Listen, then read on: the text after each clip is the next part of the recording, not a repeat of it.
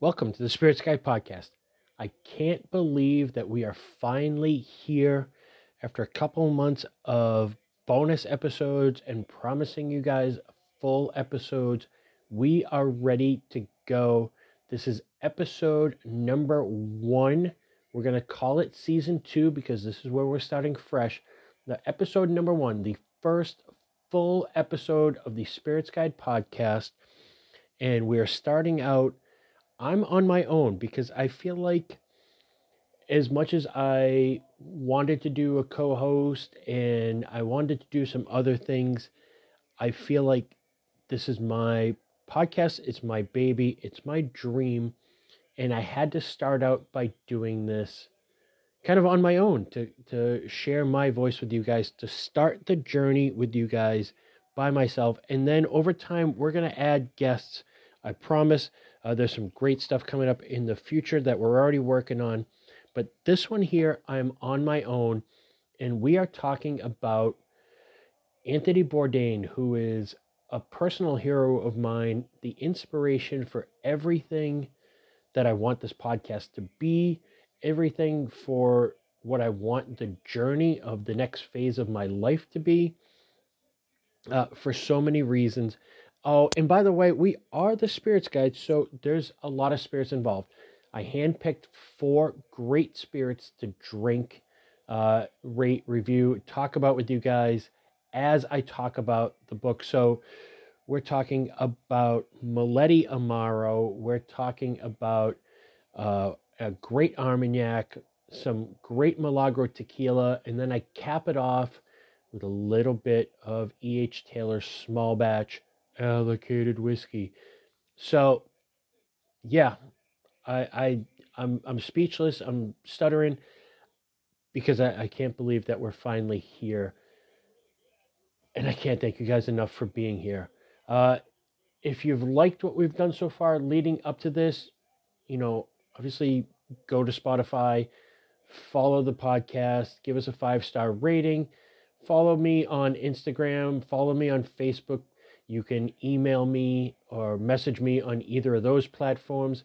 If you got anything you want to email me directly on, talk about show ideas, if you, you know, if you think like, hey, I'd like to come on and talk to you about it, the spirits guide 89 at gmail.com. You can email me directly. I'm going to get right back to you on any of those platforms. Uh, I, I don't know that I have anything else to say sit back, relax, enjoy. I, I hope you guys dig this as much as I did doing it for you guys. And I hope that this is just the first step in really what I want to be a long, long journey uh, for for all of us. Let's bring more people into this. If you like what we're doing, share it on your, your social media as well. Let your friends know about it. Let's grow this podcast. Let's grow this community and this family together. Um, again, thank you guys so, so much. Enjoy the episode. Cheers.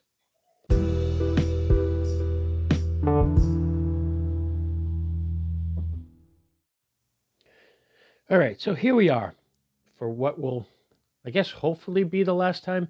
You guys have no idea how many times I've recorded this episode in an attempt to find some sort of perfection uh, that is not there, which is perfectly fine because I'm not perfect. The inspiration behind this is not perfect. And the only thing that's really going to be perfect here are the spirits that I'm going to taste. So we are here, episode one, the Spirits Guide podcast. And what I want to talk about on this first episode that will hopefully set the tone for everything we're going to do is Anthony Bourdain. Sorry. And I'm going to do this in two parts. So this is going to be episode one.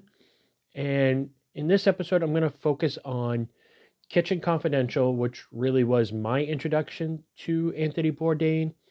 And then in the next episode next week, we'll be talking about Roadrunner, which is a documentary film that came out in 2021.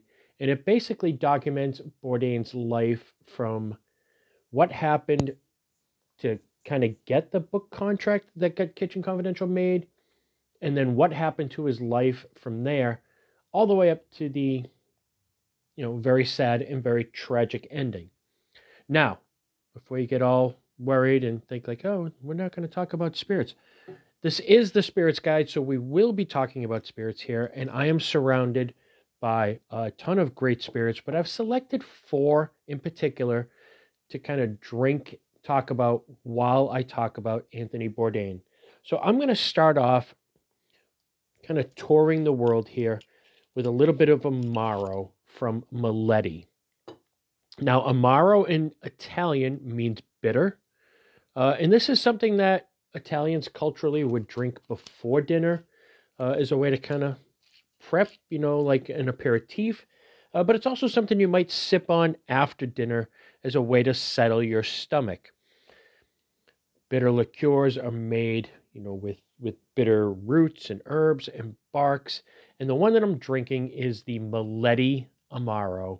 And the Malettis have been making uh, liqueurs, Amaros, cordials for over 150 years. They started out as a coffee business.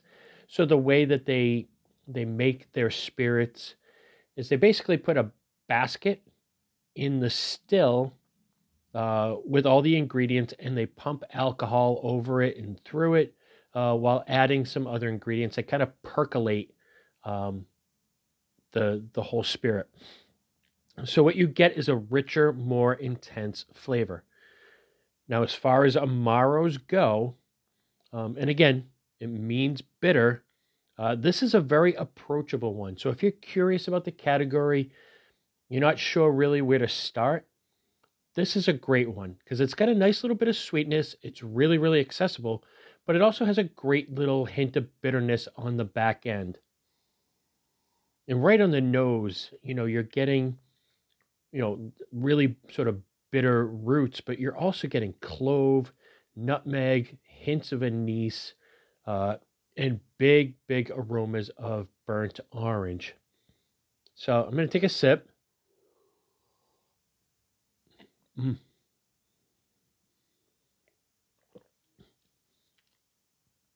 If you've never had anything like this before, the best way I can describe the flavor is if you took some, you know, flat sarsaparilla and some flat root beer and some flat moxie and some flat birch beer. And then maybe did a little bit of burnt orange peel in there. That's kind of what it tastes like. It's absolutely delicious. Uh, really quickly on that three tiered rating scale, is it good? It's absolutely fantastic. I feel like every spirits enthusiast should have a bottle of Amaro on their bar. I have that sickness, so I probably have six or 10 different Amaros on my bar. Uh, this is a, a passion. You know, we'll talk about this throughout the course of the episode, and we'll talk about it next week on the, the Roadrunner 2 of Spirits Guide and how I view spirits as something that connects me and all of us together, you know, to other humans. It's what I love about Bourdain. Like his whole mission in life was to really connect with other people. And and he did. And we'll talk about that as we go on. And kind of my human connection with this is my friend, the BSO, who is going to be joining me next week for the Roadrunner episode he's really the one who got me into Amaros. And much like anything that I try and then like, I ended up in the rabbit hole, which is why I have so many of them. So, yeah, back to that three tier rating system. Is it good? Absolutely. Is it worth the price? Without a doubt. This is in the low 20s on the shelf. Very affordable.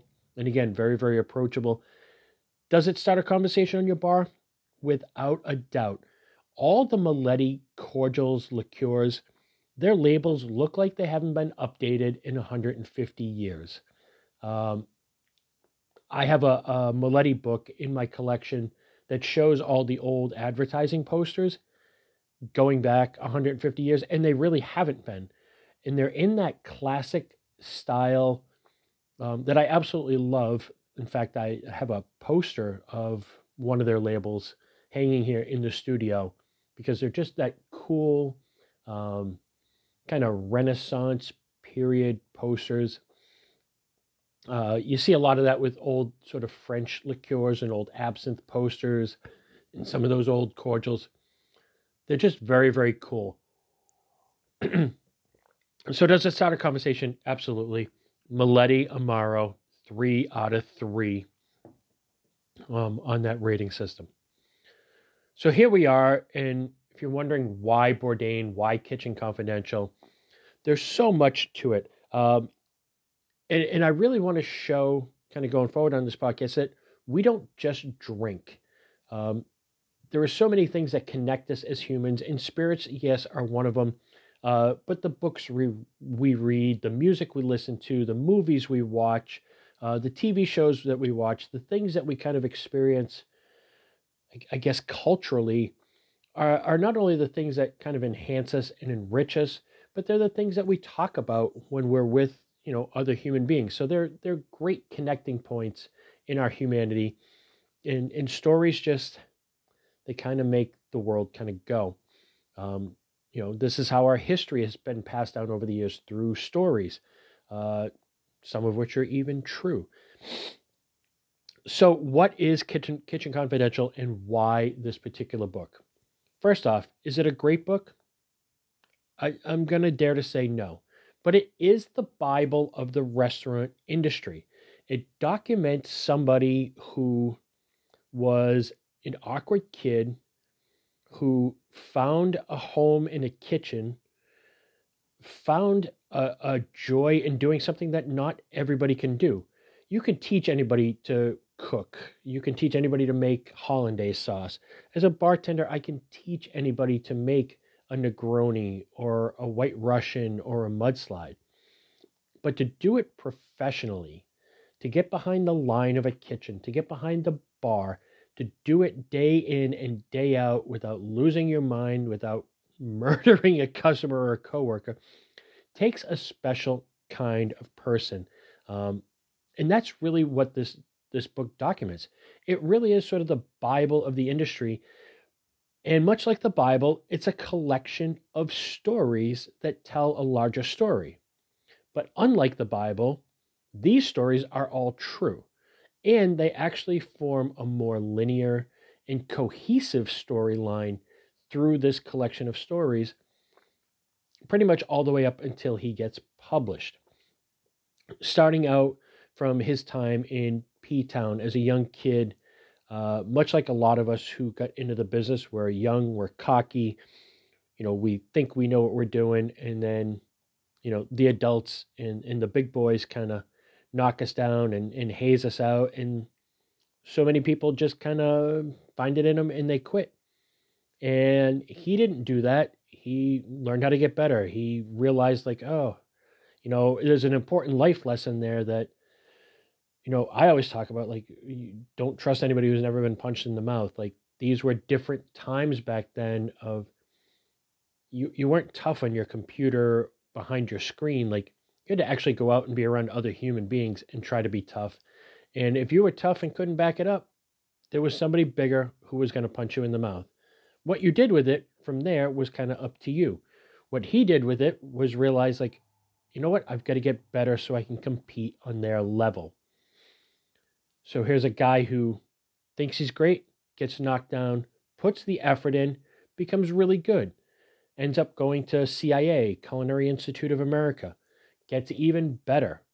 In his early 20s, he's a chef in New York. You don't get much higher on the hog than that.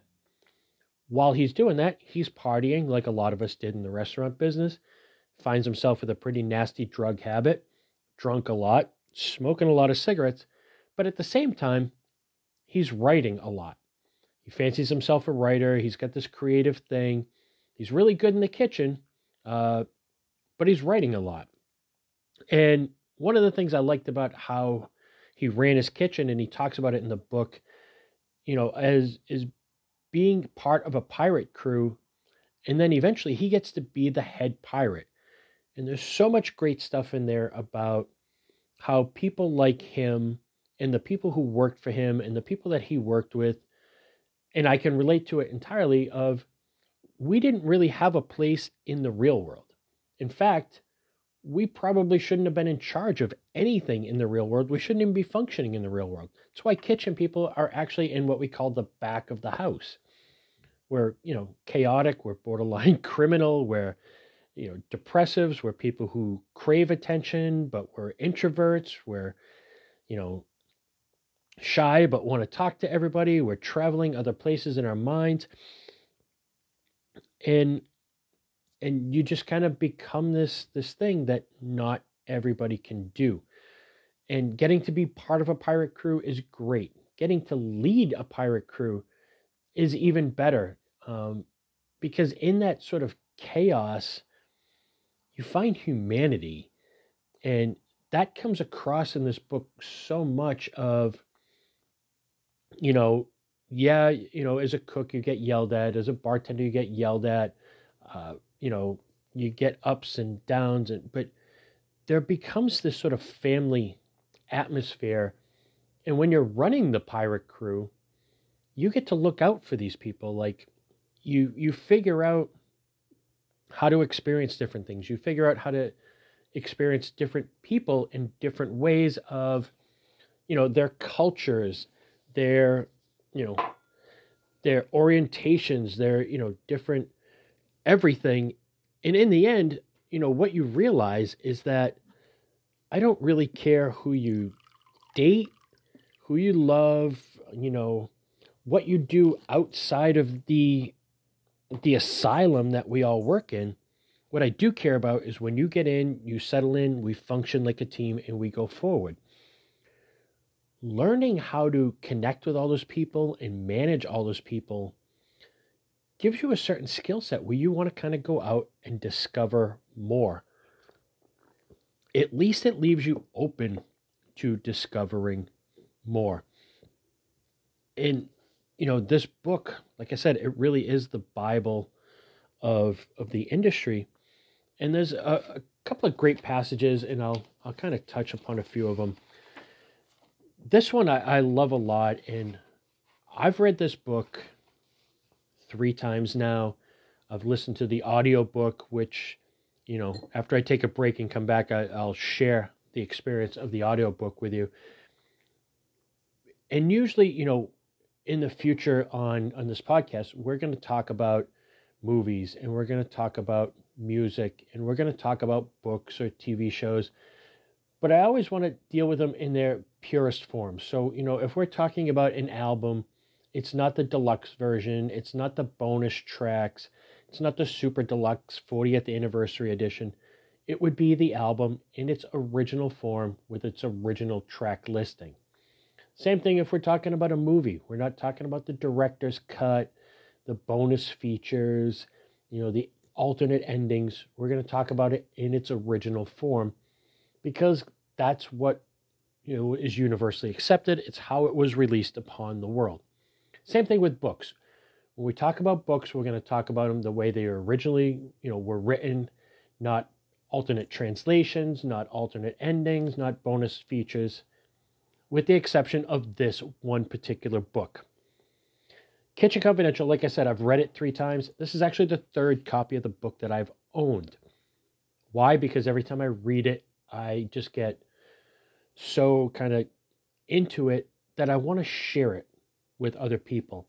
And ultimately, that's what this whole podcast journey is about is about the things that I find in life um, that I really enjoy and that I really get excited about, whether it's a new spirit or a book that I've read or a movie or a new TV show, you know, and the, the first thing you do is like, you think like, ah, oh, my friend Peter would love this and then you, you shoot him a text or you give him a phone call and you go like hey i just bought this bottle of rum. I can't wait for you to try it because i think it's something you would really dig. That's what i want this journey to be about is about the the fun interesting things that we find that stimulate us that get us excited and then how we use those to connect to other people certainly there are going to be things, you know, there are going to be spirits that I try that I think like, oh, well, you know, my friend wouldn't like this. You know, I'm not going to share this with them. or like I know you don't like this type of music, so I'm not going to call you up and tell you that I just found this great album that you should listen to it. Not you, there are different things that we're going to connect with different people on. Um, and yeah, apparently I'm going to go on tangents and rambles as well. Kind of coming back around for this particular episode, for this particular book, Kitchen Confidential, I do have the newest, most updated bonus features, all the bells and whistles version of this book. What does that mean? Well, first of all, it's got a new introduction written by Eric Ripert. Eric Ripert is somebody we'll definitely talk about on next week's episode. Um, but you know, I will mention it here in in this episode as well. It's also got the sort of handwritten thoughts and notes from Anthony Bourdain when he read this book years later. And this was a person who was brash, brazen. Again, he was up, he was down, he was a head chef, then he was a heroin addict. He went from being a chef at a five star restaurant, you know, to scrambling eggs on a flat top in some crappy diner, to then ending up at Les Halles, where he was the head chef and a great one at that. And then the owner of that restaurant was the person who sent him to Tokyo, which is how he ended up getting the book deal for Kitchen Confidential. And again, we'll talk about that on next week's episode. So it's really kind of interesting to see his thoughts looking back on this, you know, years later after this book was published, because he did take a lot of shots at people. Uh, Emeril Lagasse, Bobby Flay, all the guys on the Food Network who at that time he didn't really view as chefs. They were they were superstars and you know people who were out front and his reverence was for all these great French chefs who really were dedicated to the food, the love of the business, you know, the organizational skills, the the aspects of running the pirate crew as opposed to being the celebrity pirate. So in his handwriting, and if you have a copy of this book and you're going, that's not in my book, again, this is sort of the bonus version of the book.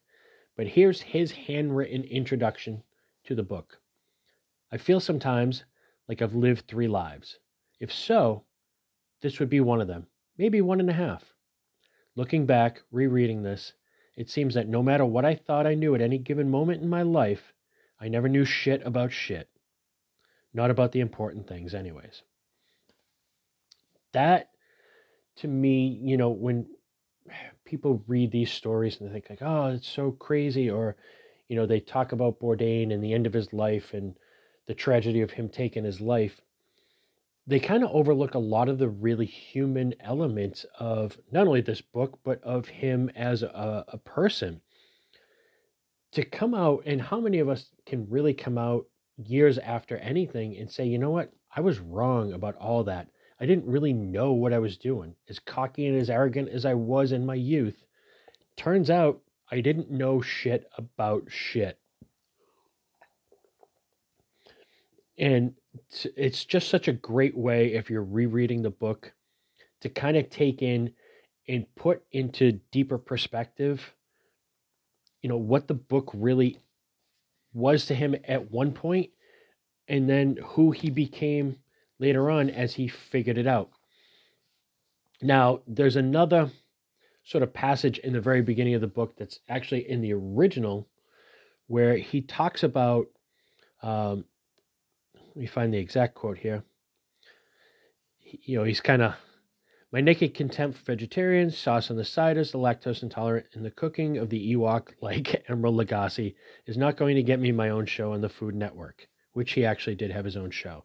Uh, I don't think I'll be going on ski weekends with uh, Andre Soltner anytime soon or getting a back rub from that hunky Bobby Flay. Eric Ripert won't be calling me for ideas on tomorrow's fish special. The irony there is, after this book came out, Eric Ripert did call him. Eric Ripert did invite him down to his restaurant. And we'll talk about what that interaction was, what it was like on you know next week's episode. But no spoiler alert here. the, the truth of the matter is, Eric Ripert became one of his best friends. Um, and sadly enough, was the man who found Anthony Bourdain after he had killed himself. So to go from, you know, writing this at one point when you didn't know where it was going to go, and one of the people you revered the most ends up being your best friend and one of the last people to even see you alive, there's a very sort of human uh, sadness, but realness to that. Of, you know, sometimes we don't know where those connections are going to come from and, and how important they can be. Uh, next week, we're going to be talking with, you know, my friend, the BSO, and it's just somebody I walked behind a bar one day 20 years ago. And 20 years later, we're still, you know, of all the people I ever bartended with, he's still there. Uh, a couple weeks after that, we're going to be talking with Peter Thomas, who is somebody that three years ago I didn't know existed. And now he's coming here to the studio to do a podcast with me and you know we message each other back and forth and that's because of our love of quirky spirits and and whiskeys and rums and you know vermouths and amaros and all that stuff as well as books and music so you know the great thing is if you leave yourself open as a human being to connections you can connect with some amazing humans that can really kind of fill your life up with with all this greatness. You know reading books will enrich you and fill you up and watching movies uh, tasting spirits. But having other humans that you connect with is is really everything. It's it's the whole world. So if you leave yourself open for that great things can happen. And you know that's something that i got from this book. Again it's it's the bible of my industry you know in my heart of hearts no matter what i do from here on out you know if this podcast blows up and i become the next fred minnick which i would hate terribly um, in my heart of hearts i'm always just going to be a bartender a restaurant person. That's always going to be who and what i am so moving on in our spiritual journey, inspired by my, my hero, Anthony Bourdain. My next spirit that I'm moving on to, we're moving from Italy, but staying in Europe, and we're going to France. Now, when I was putting together my spirit lineup here, you know, I thought France, I was going to do cognac, and then I thought cognac is a little too mainstream for what Anthony Bourdain would have liked. Uh, he probably would have drank absinthe, you know, if you ever watch Parts Unknown or No Reservations. Yeah, he definitely would have been drinking absinthe. The problem is, is if I started drinking absinthe now, by the time we get to the end of this episode, I would be totally incoherent. Uh, I definitely wouldn't be sounding professional, and the gods would only know what could come out of my mouth.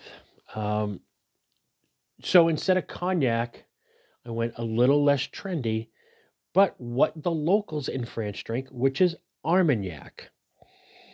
Now, Armagnac, much like cognac, um, is a brandy. And brandies are an interesting thing to me. You know, we're going to talk about rum in a couple weeks, and I feel like every country that has like a a sugar crop in it um, makes a rum. You know, especially down in the islands, tropical climates you know Jamaica, Barbados, Guyana, uh, Panama, all these these places make rum because they have an abundance of sugar, and you know rum is a byproduct of the sugar refinement process. Well, every culture across the world that grows fruit makes a brandy, uh, which starts out as an eau de vie. So an eau de vie or water of life is a spirit distilled from fruit. When you take that clear spirit and you put it in a barrel and it gains color, it then becomes a brandy.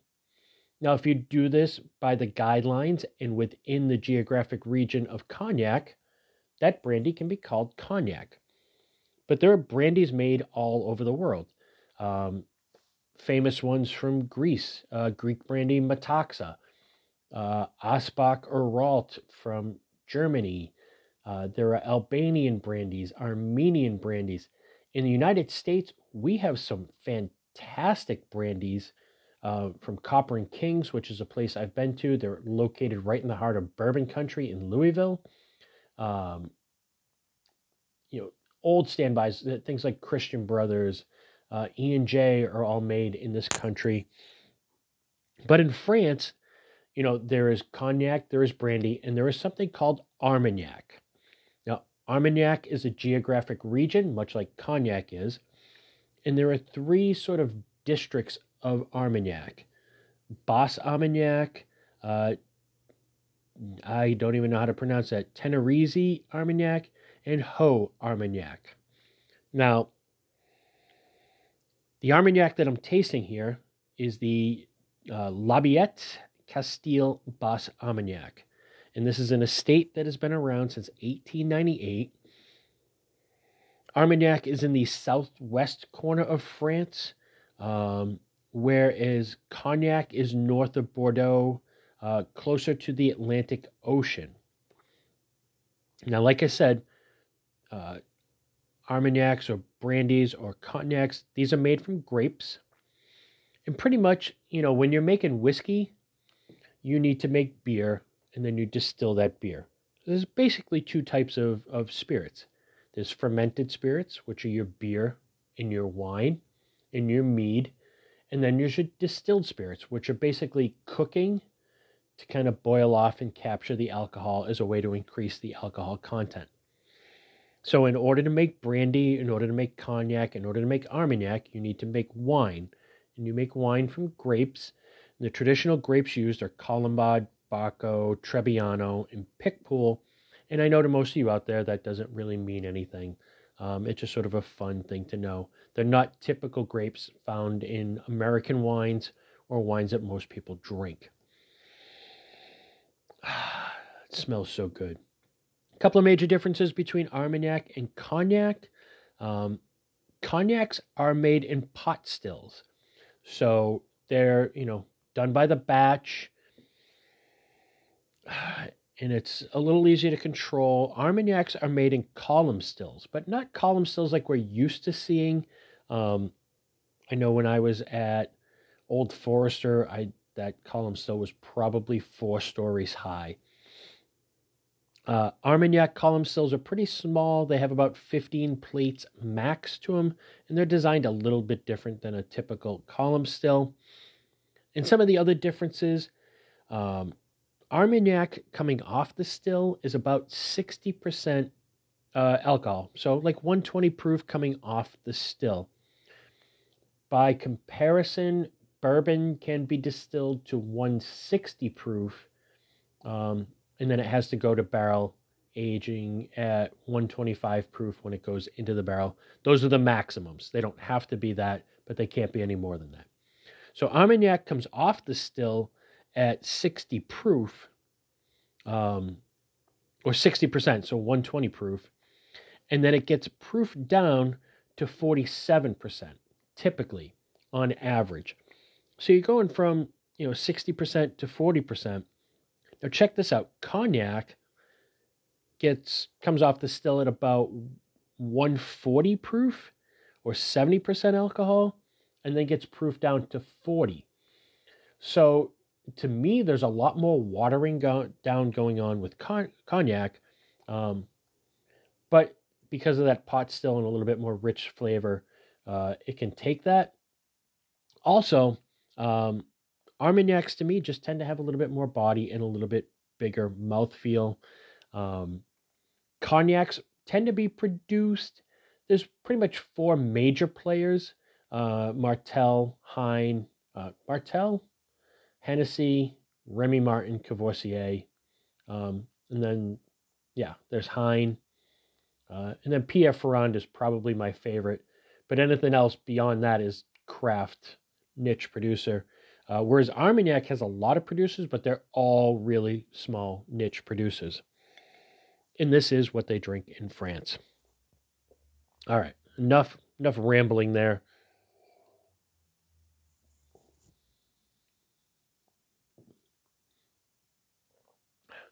Yeah, definitely not as sweet as say a Hennessy or a Remy Martin. I'm not sure the exact age. Um, it's a VS, so it's a you know a younger one. I think that's about two years for Armagnac, or at least two years for the youngest um, eau de vie in the blend. It's pretty fantastic. I think this appeals to a whiskey drinker as well. Uh, again, because it's not sweet, it's got that little bit of oakiness, that little hint of vanilla. Similar drinking experience. Uh, proof point on this one is yeah.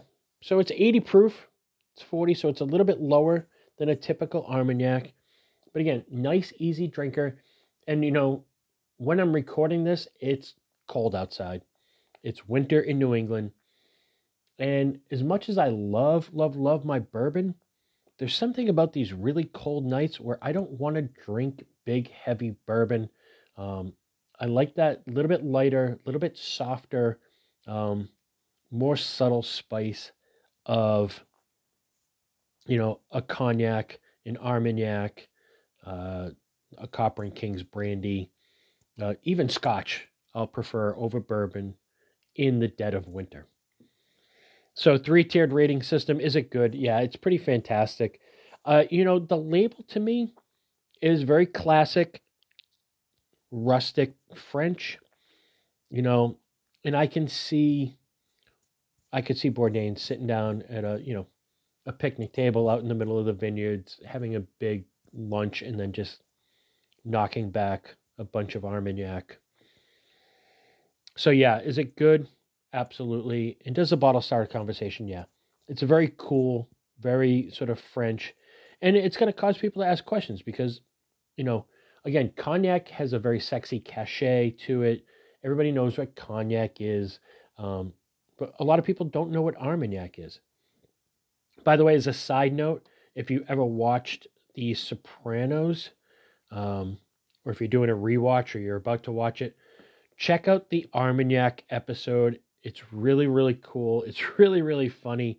Um, and I just watched The Sopranos back probably a year ago. I did it during COVID.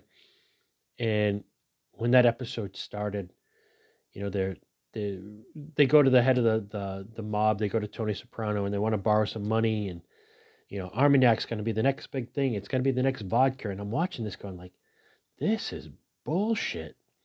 Armagnac, how are they going to pull out of this one? And in the very end of the episode, you know, it comes. it turns out that yeah, no, it turns out Armagnac is not going to be the next vodka in America, and that's where it ends.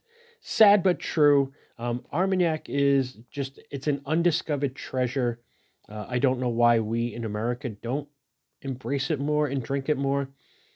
But for those reasons, I feel like that's why Bourdain would be sipping this uh, if he was doing a show in France. All right, so I'm going to take a break here. I'm going to be back in a second.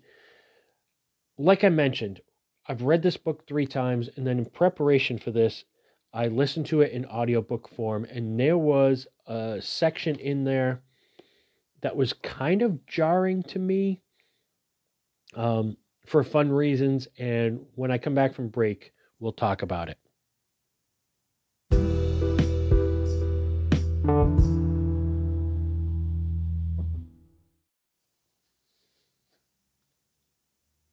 They were assembling machine guns for sale in the employee bathroom when I arrived. All the line cooks were hunched over Armalites and M16s, while outside, in the nearly unmanned kitchen, orders spew out of the chattering printer and were ignored. Yeah, when I listened to that on the audiobook version, I literally had to stop on my walk and look down at my phone to see if I was still listening to Kitchen Confidential. Um, yeah, it was that jarring. You know, I had forgotten about that chapter in the book, but then it made perfect sense. Um, and you know, as we go along with this podcast, it will come out that you know, at one point in my, I don't know, illustrious, dubious, however my restaurant career is, and nightclub and bar career is viewed when it's all over I, you know, I worked in a strip club for three years. I was actually the general manager. I was the the person in charge of that kind of madness. So I have seen some stuff that may be similar to that, uh, for sure. All right, so moving on in our spiritual journey, and by the way, uh, Jason Gelb, if you're out there listening, I'm about to drink out of my Horseshoe Barrel Society uh, Glencairn glass. And what I'm pouring myself is Milagro Select Barrel Reserve. Now, Milagro has always been a favorite brand of mine for tequila. We're journeying from, you know, we started out in Italy, we moved over to France, and now we're back on this continent down south in Mexico, uh, where I know Bourdain loved to travel and eat. Milagro has always been a favorite of mine. Uh, I was out shopping one day and came across this bottle, which looks a lot more stylish and elegant than that regular straight up and down Milagro bottle. I love, love, love Milagro tequila. It has always been a great value for me. Uh, they've been around, I want to say, since the 90s, and they wanted to start a tequila brand that you know, when I started bartending in, in, in the restaurant business, like your tequila options were basically Jose Cuervo, maybe you found some Herradura, and then later on you had Patron, which was actually really good tequila when it came out, and it was pretty cool. And I remember all the bottles were hand blown, individual. There was no two bottles uh, Patron that were exactly alike. But those were kind of your options, and the flavor palette of tequila, at least for what I was getting up here in the Northeast, uh, was was pretty limited. You didn't get a lot of variety. And then I remember when Milagro launched, uh, thinking that the bottle was cool, trying it, and realizing like, whoa, tequila does taste good. So this is kind of their higher level, a little bit um, just a little bit better version of the standard uh, Milagro. Typically, Milagro Silver isn't aged at all. It's just distilled and bottled, which is the guidelines of silver tequila. Doesn't really have to be aged. Um, Reposados, three to six months. Uh, Añejo tequilas, Añejo kind of means aged, so you're looking at a year. And then extra Añejo, even longer than that what they do with this particular tequila, uh, it's a combination of pot still and column still distillation. Uh, the you know the the agaves, the pinas as they're called, are roasted for 36 hours in brick ovens, which is a traditional way of doing it. Um, and then you know once they're roasted, they're then crushed, all the juice is extracted from them, and then they ferment for 72 hours in stainless steel uh, before getting distilled into tequila. They take these, uh, this tequila for this particular bottling, and they're aging it for 45 days in a combination of American and French oak. So long enough to pick up some wood flavor, uh, but not long enough to pick up some wood color. And again, like I could just picture Bourdain in a roadside taqueria, chatting with the locals, which is really what you loved about those shows of him going to these Uh, you know what were to him maybe exotic places but when you watched him you there you know a lot of times it was you know the ghetto of some little Mexican town or, you know, some abandoned town in Peru or when he went to the Congo and it was a once vibrant industrial power that was just kind of a, a bombed out ghetto by the time he got there. And as was the case. So, you know, again, sort of a testament to the kind of person that he was, where, you know, he would go to these countries and we'll kind of touch upon it in the the Roadrunner episode next week of like things that we would normally see on TV where we think like this place is awful, you know, they're, you know, uh, they're going to Vietnam, and when most people, especially from my generation, think Vietnam, you think war. Uh, you know, Korea, and you think war, or Afghanistan, and you think unrest, or Libya, and you think all these terrible things. And it taught me that wars are fought between governments, but humans in every country are human. Um, and those were the people he connected with. Those were the the stories that he, you know, shared with them.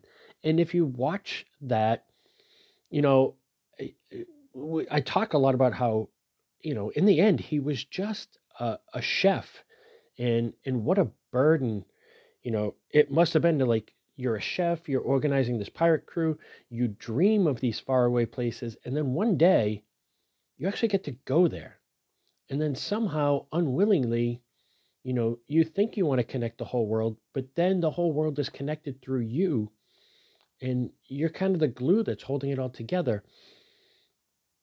To him, these were exotic places, but, you know, when you watch, they were just real places. They were just real humans. And he would go to these places and, you know, connect with the locals through their food culture or you know go out at night and connect with them through whatever you know shitty continental lager as the bso would put it you know whatever beer that they drank there or whatever spirit they drank there or whatever music they were listening to or whatever festival was going on it was through those things you know that he would connect with these human beings.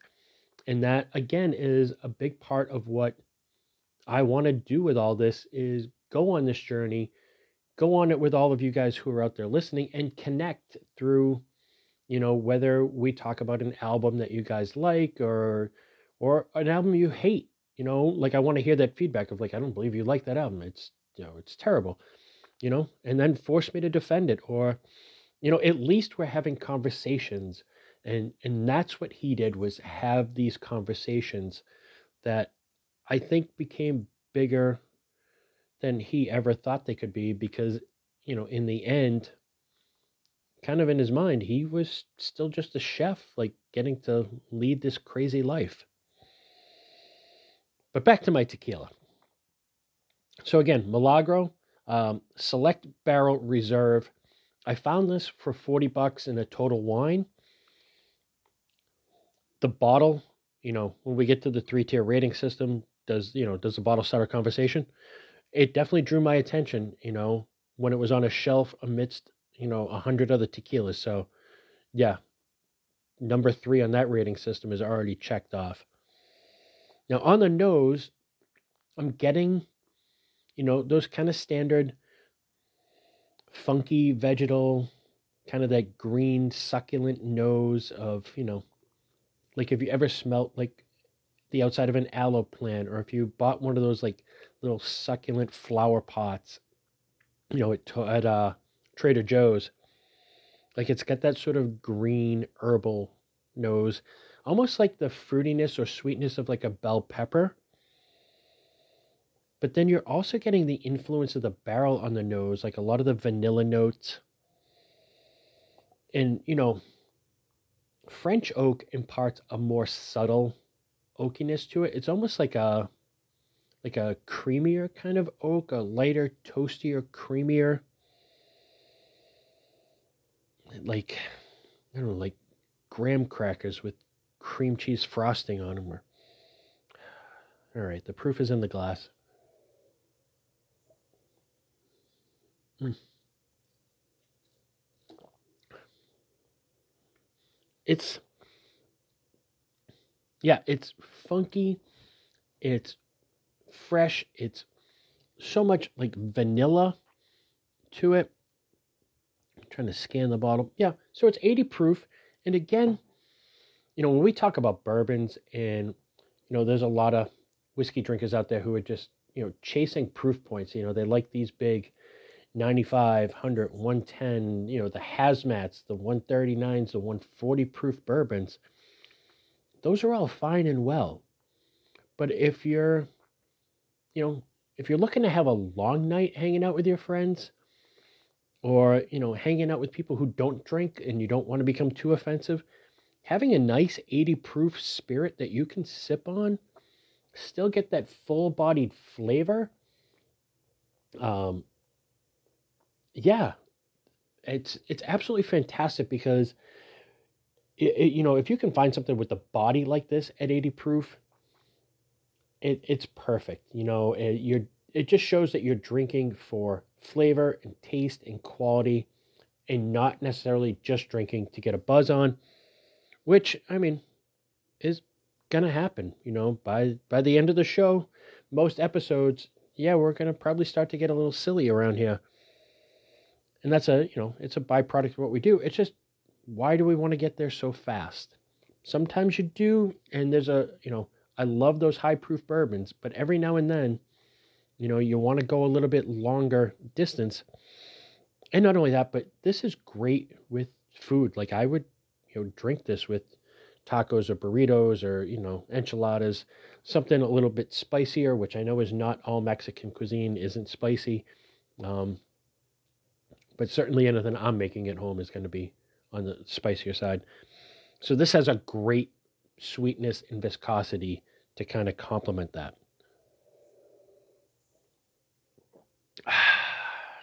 so, so good. So where else do we go with Bourdain? Oh yeah, Bourdain was a music nut. You know, he grew up kind of in the punk scene.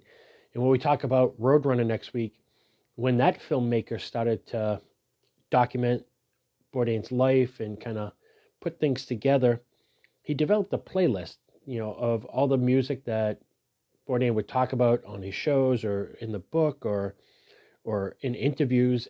And that playlist turned out to be 30 some odd hours long. And if you check it out, and I'll try to link it up when we actually do the episode next week. I'll try to put it in the show notes put a link into that playlist. It is everywhere from, you know, the Ramones and a lot of New York punk and Jim Carroll, but then modern stuff, you know, like Queens of the Stone Age. And then you get some weird kind of classical music in there. Then you get like some Van Morrison and some Patti Smith. Again, being open to, you know, every sort of experience leaves you open to all these different types of music. And it's, you know, I talk a lot about, you know, you ask people like, hey, do you like music? Yeah, I like country music. Well, no, you like a segment of music. Music lovers want to hear it all. Country music lovers want to hear country music. And there's nothing wrong with being in your lane and knowing what it is and enjoying it. That's great. Um, but for some people, you know, I see it a lot with whiskey lovers. You know, I love whiskey. What do you like? I like bourbon. All right. Well, there's scotch and I, no, no, no. I like bourbon. Well, then you're not really a whiskey lover. You're a bourbon lover, and that's different than wanting to experience everything. You just want to experience and stay in your lane. Totally fine. Again, um, but for Bourdain, like if you read the book, you watch the shows, you know, he didn't just like one style of food. And it was kind of one of the great things about him is this was a five-star chef who, you know, in the book, there were words that I had to look up and go like, what does that mean? You know, because they're very French, you know, in in history, in the history of French cooking, and so you could watch him be, you know, more than comfortable, like at peace and very, you know, appreciative and love, love, love to death, you know, uh, five star, 24 course meal by the top chef in the world. And then on the next episode, you know, he's drinking again shitty continental lagers, eating some sort of weird fried street food, you know, in some dive side alley in Taiwan. There was an unpretentiousness of, you know, you can appreciate what is quote unquote, you know, flashy and ritzy and great, but you can also appreciate like what's just good at the base of it. Um, you know, musically he could appreciate, you know, the Stone Street Fighting Man, but at the same time, you know, love the Ramones or the New York Dolls uh, for that too. And that's just, you know, being open and wanting to experience everything you can in life. So he was a, a music lover and a food lover and a movie lover, um, you know, and a book lover. His mother loved books. He read a lot of books. And, you know, if you watch the the parts unknown episode on the Congo, they really kind of dive into the whole Apocalypse Now, which was one of his favorite movies, and how he got to kind of in a faux delirium play out that role of Apocalypse Now. So I'm going to kind of skip up in the book here. Again, there's so much in the book, and I could talk about it. If you've ever worked in the restaurant business and you haven't read this book, you really need to. Um, there, there was just so much when I was reading it where I was going like, wow, that's either me or I know that person. You know, like the names, the specific names in the story aren't really important. They're characters, and they're characters that have existed in every kitchen that I've ever worked in. Um, crazy people, crazy people who do bad things, crazy people who do good things. But they're in every kitchen. I knew all these players in this story. And again, it's a far more linear and cohesive story than some other collections of stories, which again is just, it's sort of a testament to.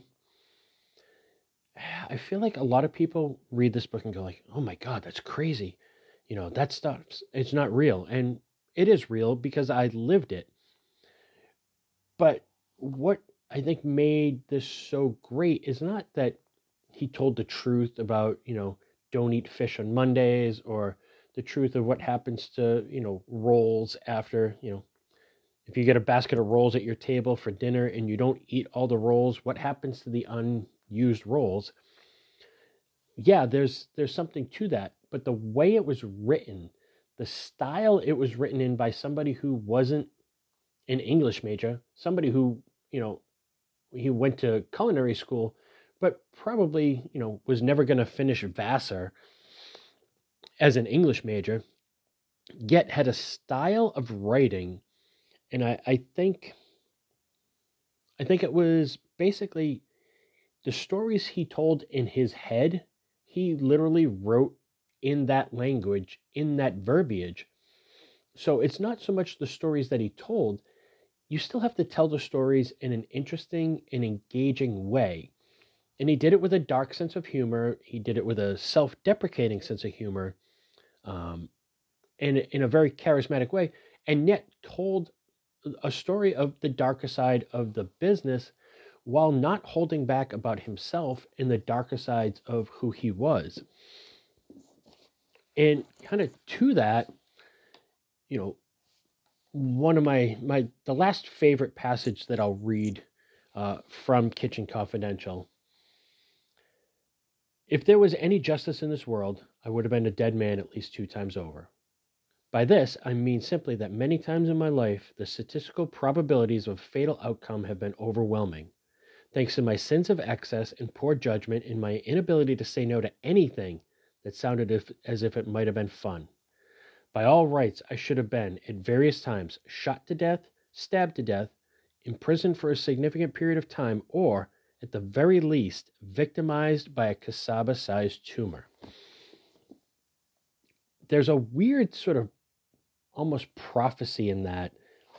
And, you know, when you, if you read this book, if you haven't read this book, I, I can't recommend it enough because as much as I say it's about the restaurant business and it's about this guy named Anthony Bourdain who kind of went up, you know, was on top, was on the bottom, was on top, fancied himself a writer, and then one day somebody said, "We're going to get you a book deal," and he became famous literally in the blink of an eye.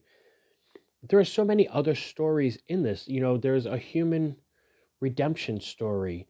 There's a story of hope of, you know, you know, he tried hard and he stuck around the game long enough, and something cool did happen to him, and he did get to go see the world. It's also, you know, a cautionary tale of some of the other things that happen There's a great chapter in there on, you know, people who run restaurants and why they fail. And the more I read it, the more I realized like that's not restaurant specific. That's literally why so many other businesses feel fail. You know, whether it's absentee owners, uh, you got in over your head, you're doing something you shouldn't be doing. Uh, there's great chapters in there of, you know, these stories of people who open a dive bar in a college town and they're really, really successful, and then something causes them the delusion to think like, I can open a five star restaurant in Manhattan. And they didn't stay in their lane, you know. And he talks about there's nothing wrong with being in your lane and being a dive college bar and making a living doing that. Why, you know, why do you get it in that delusion? Sometimes you just know you should know your limits. One of my favorites is the story he tells of how many people uh, throw these great dinner parties, uh, these socialites who throw these great dinner parties, and one of their friends convinces them, you know what, you should open a restaurant because you throw a good dinner party.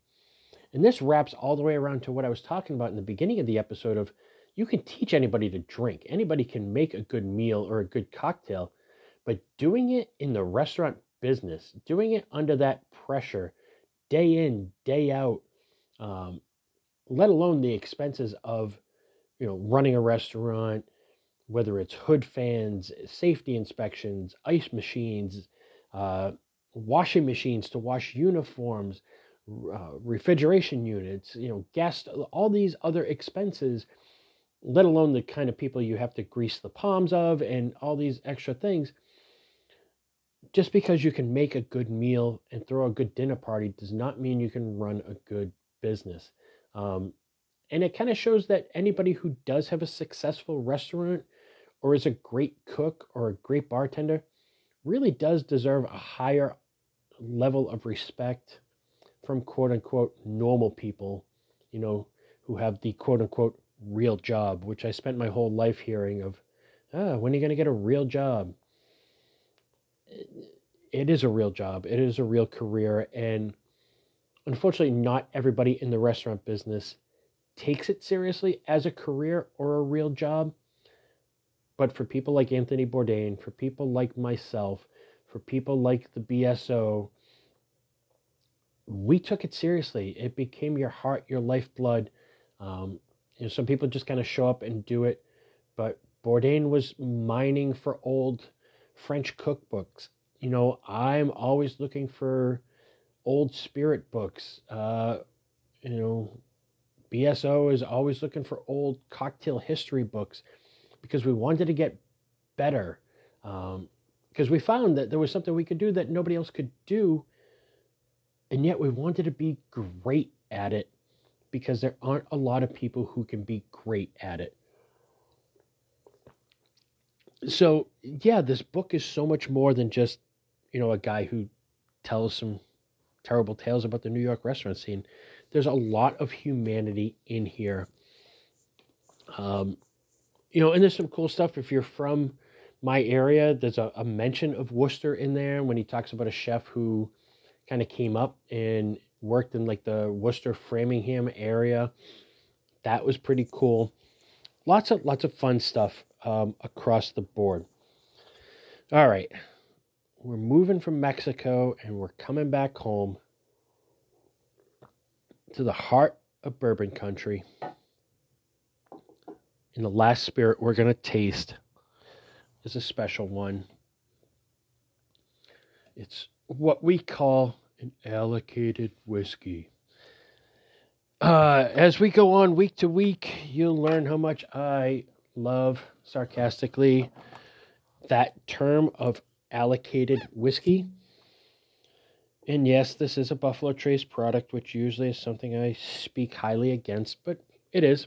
And it's one of the few that if you can find it at the right price. Um, by the way, uh, the Milagro, to go back to that three tier rating system, is it good? It's absolutely fantastic. Uh, if you think that tequila is not for you, try some good tequila. Uh, is it worth the money for 40 bucks? Yeah, it's worth every penny. And does the bottle start a conversation? Like I said, I was walking through uh, Total Wine, and amongst the wall of tequilas, that bottle grabbed my attention. And for the price, it was just unbeatable. So, yeah, hits all four marks. And like I said at the beginning, I may not be flawless. The sound of this podcast for episode one may not be flawless, but all the spirits that I'm tasting here are absolutely positively flawless. And that leads us to the fourth and final spirit that I will close out with. This is the Colonel E.H. Taylor Small Batch. Now, to me, there are three core E.H. Taylor bottlings there's the small batch, the straight rye, and the single barrel. There's been a lot of one offs, and I don't particularly like that Buffalo Trace does that. And for this reason Colonel E.H. Taylor uh, was a distiller. He had the distillery where Buffalo Trace is now. Is at one point it was called OFC, Old Fashioned Copper Distillery, and at, there was a point in whiskey history in this country, and everybody talks about bourbon as Native American spirit. It's kind of semantics. It's kind of not true, and it has more to do with taxation and money. Uh, and one gentleman who had more stock than he thought he could get rid of.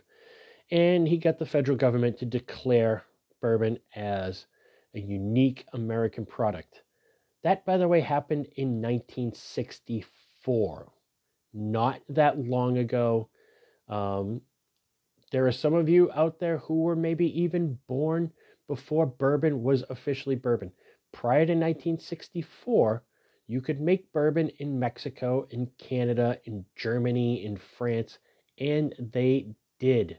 Um, by the way, until the first couple weeks of January of 2022, Japan did not recognize bourbon as a uniquely American spirit, and I believe you were technically still allowed to produce bourbon there. So here's why I don't like why Buffalo Trace kind of uses the E.H. Taylor on other products. E.H. Taylor, at the time in you know the late 1800s, distilleries would make bourbon and then they would barrel it. They didn't bottle it themselves. They just put it in barrels and they would sell it to a general store or what was known as a rectifier who might blend it with a barrel of whiskey from another distillery.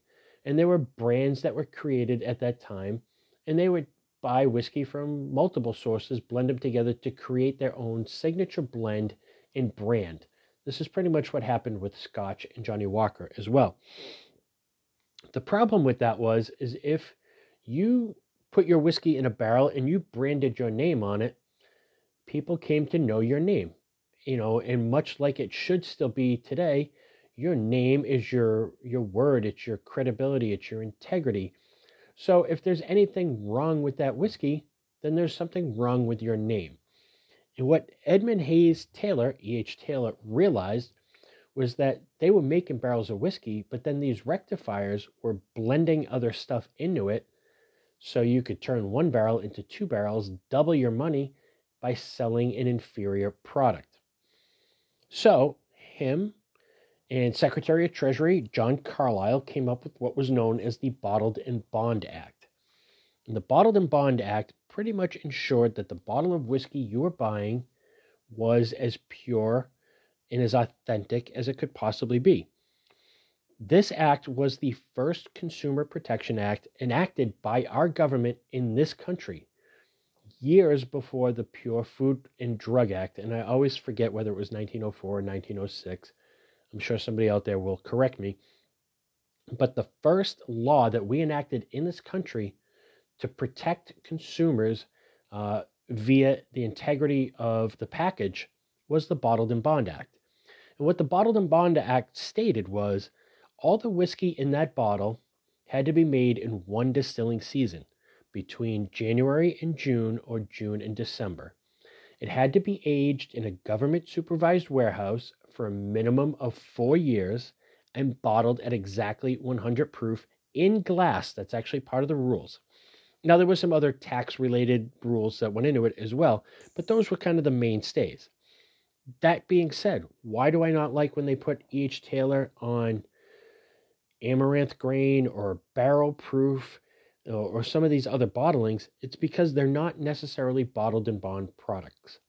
When I first discovered E.H. Taylor as a brand, it was bottled in bond straight rye, it was bottled in bond single barrel, and it was bottled in bond small batch. So when you have a barrel proof, that's obviously not 100 proof, it's higher than that. It's not a bottled in bond product.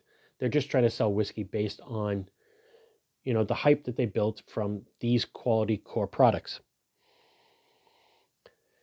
That being said, if you can still find E.H. Taylor for a fair price, uh, when I first fell in love with it, it was $45 a couple years ago.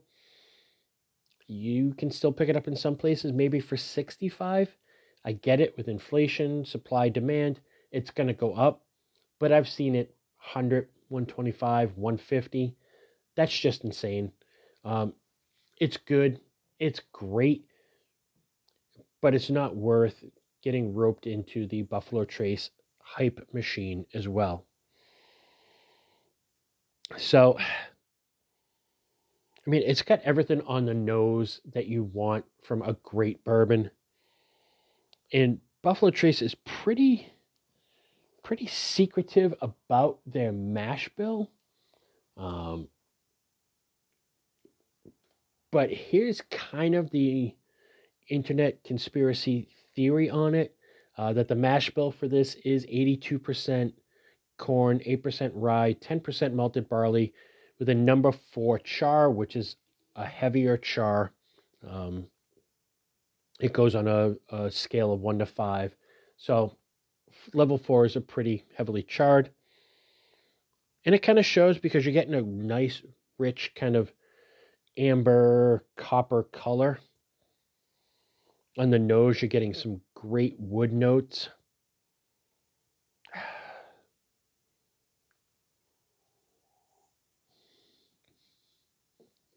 Mm. Sweet,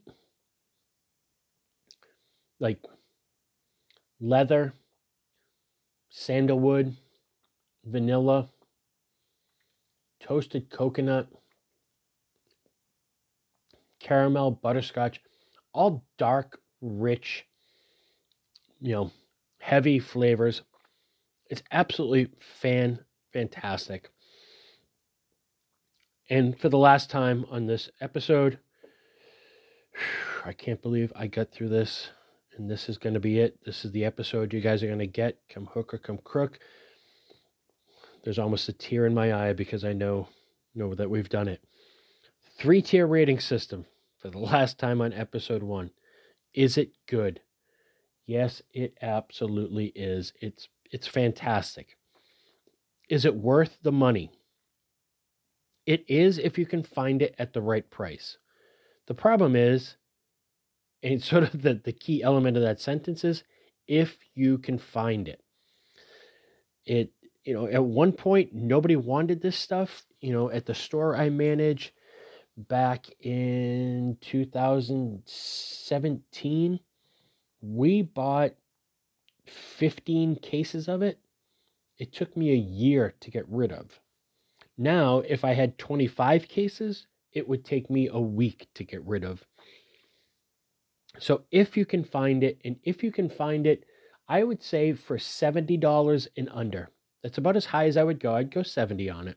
Um, because of I mean, I'd go 45 for the quality, but then, you know, you gain some some price points because of rarity, exclusivity, you know, all the the games and the hoops that everybody's got to kind of jump through.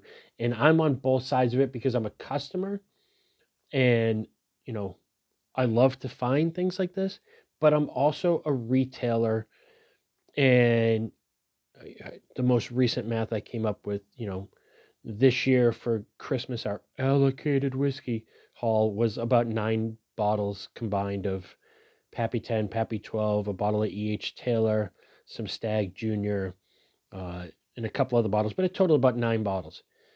My store had to do $240,000 in sales with our particular distributor. Like we had to buy $240,000 worth of product from them to even get on the list to sniff those nine bottles. And yes, I get that I bought $240,000 worth of product, you know, and I got to sell it, but there's no guarantee you're going to sell it, but you still have to buy all that product just to get your hands on a bottle like this.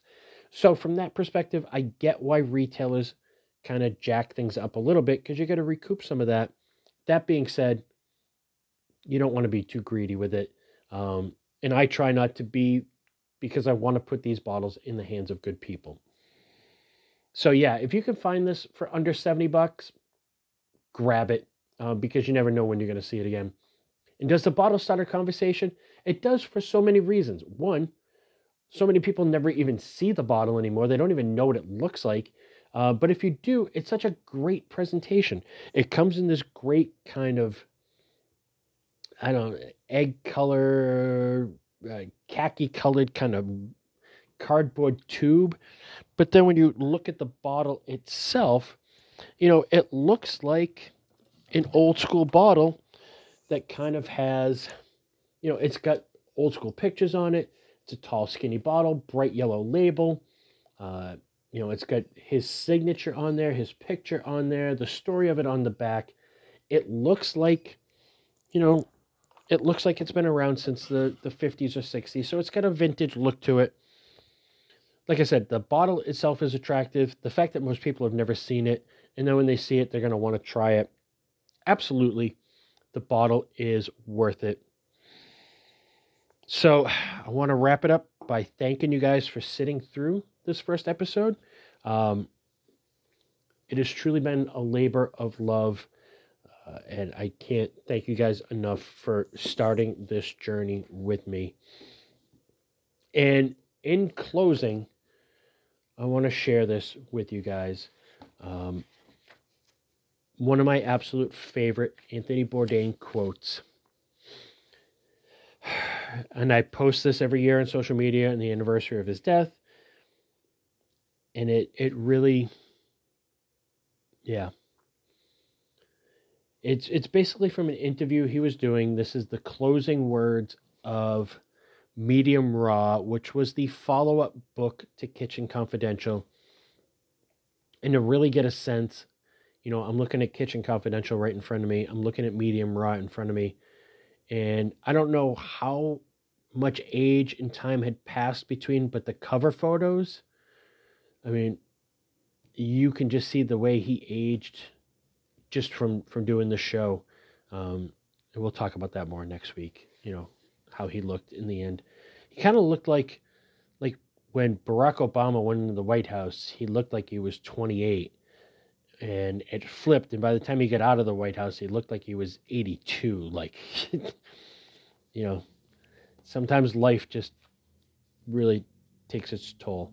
Um, but this is from an interview that he did, and, and the interviewer was asking him, you know, do you miss being in the kitchen?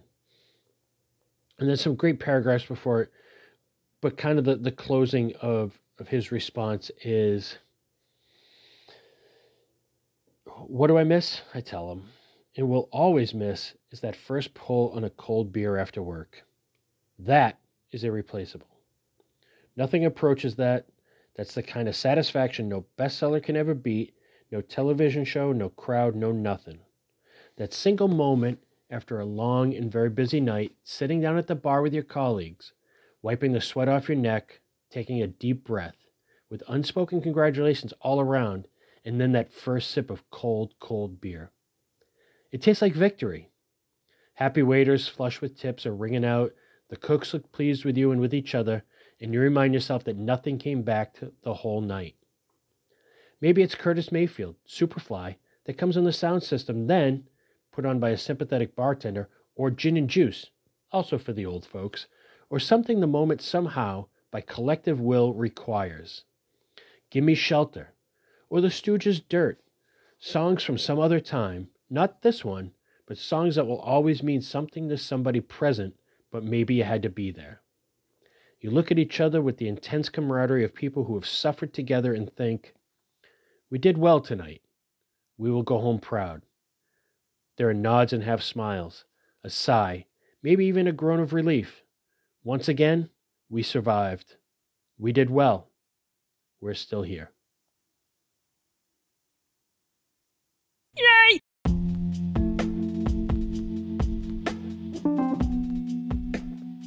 Hey, you still there? I got one more thing I want you guys to do. Thank you for sticking around till the end of the episode, listening all the way through. I greatly, greatly appreciate that. So, what I want to do is grow this podcast. I want to take more people on this journey with us, build this community. And one of the ways that we do that is by making this podcast kind of pop up where people are looking for it. So, what I want you to do is go to the podcast page if you're listening on Spotify, because they don't make this easy. If you scroll to the top of the episodes list, and then there's that little thing that says trailer, and then there's a description of the show above that. In between that, there's a little box for rating. If you tap on that, give us a five star rating, it will help us to reach more people who are interested in the same stuff that we're all interested in, and we can grow this podcast and, and grow the amount of people that are on this journey with us. Also, if you go to the episode description, there's a question at the end of that. And if you guys would just answer that question, it will let me know that somebody's out there listening, cares, and we can make this more interactive. So that's it give us a rating. Um, you can go to the, the Facebook page and write a little review. Let us know what you think uh, and answer that question. In the future, we're going to use it to do giveaways as well. So, thank you guys so much for doing that, and uh, we'll check back with you soon. Cheers.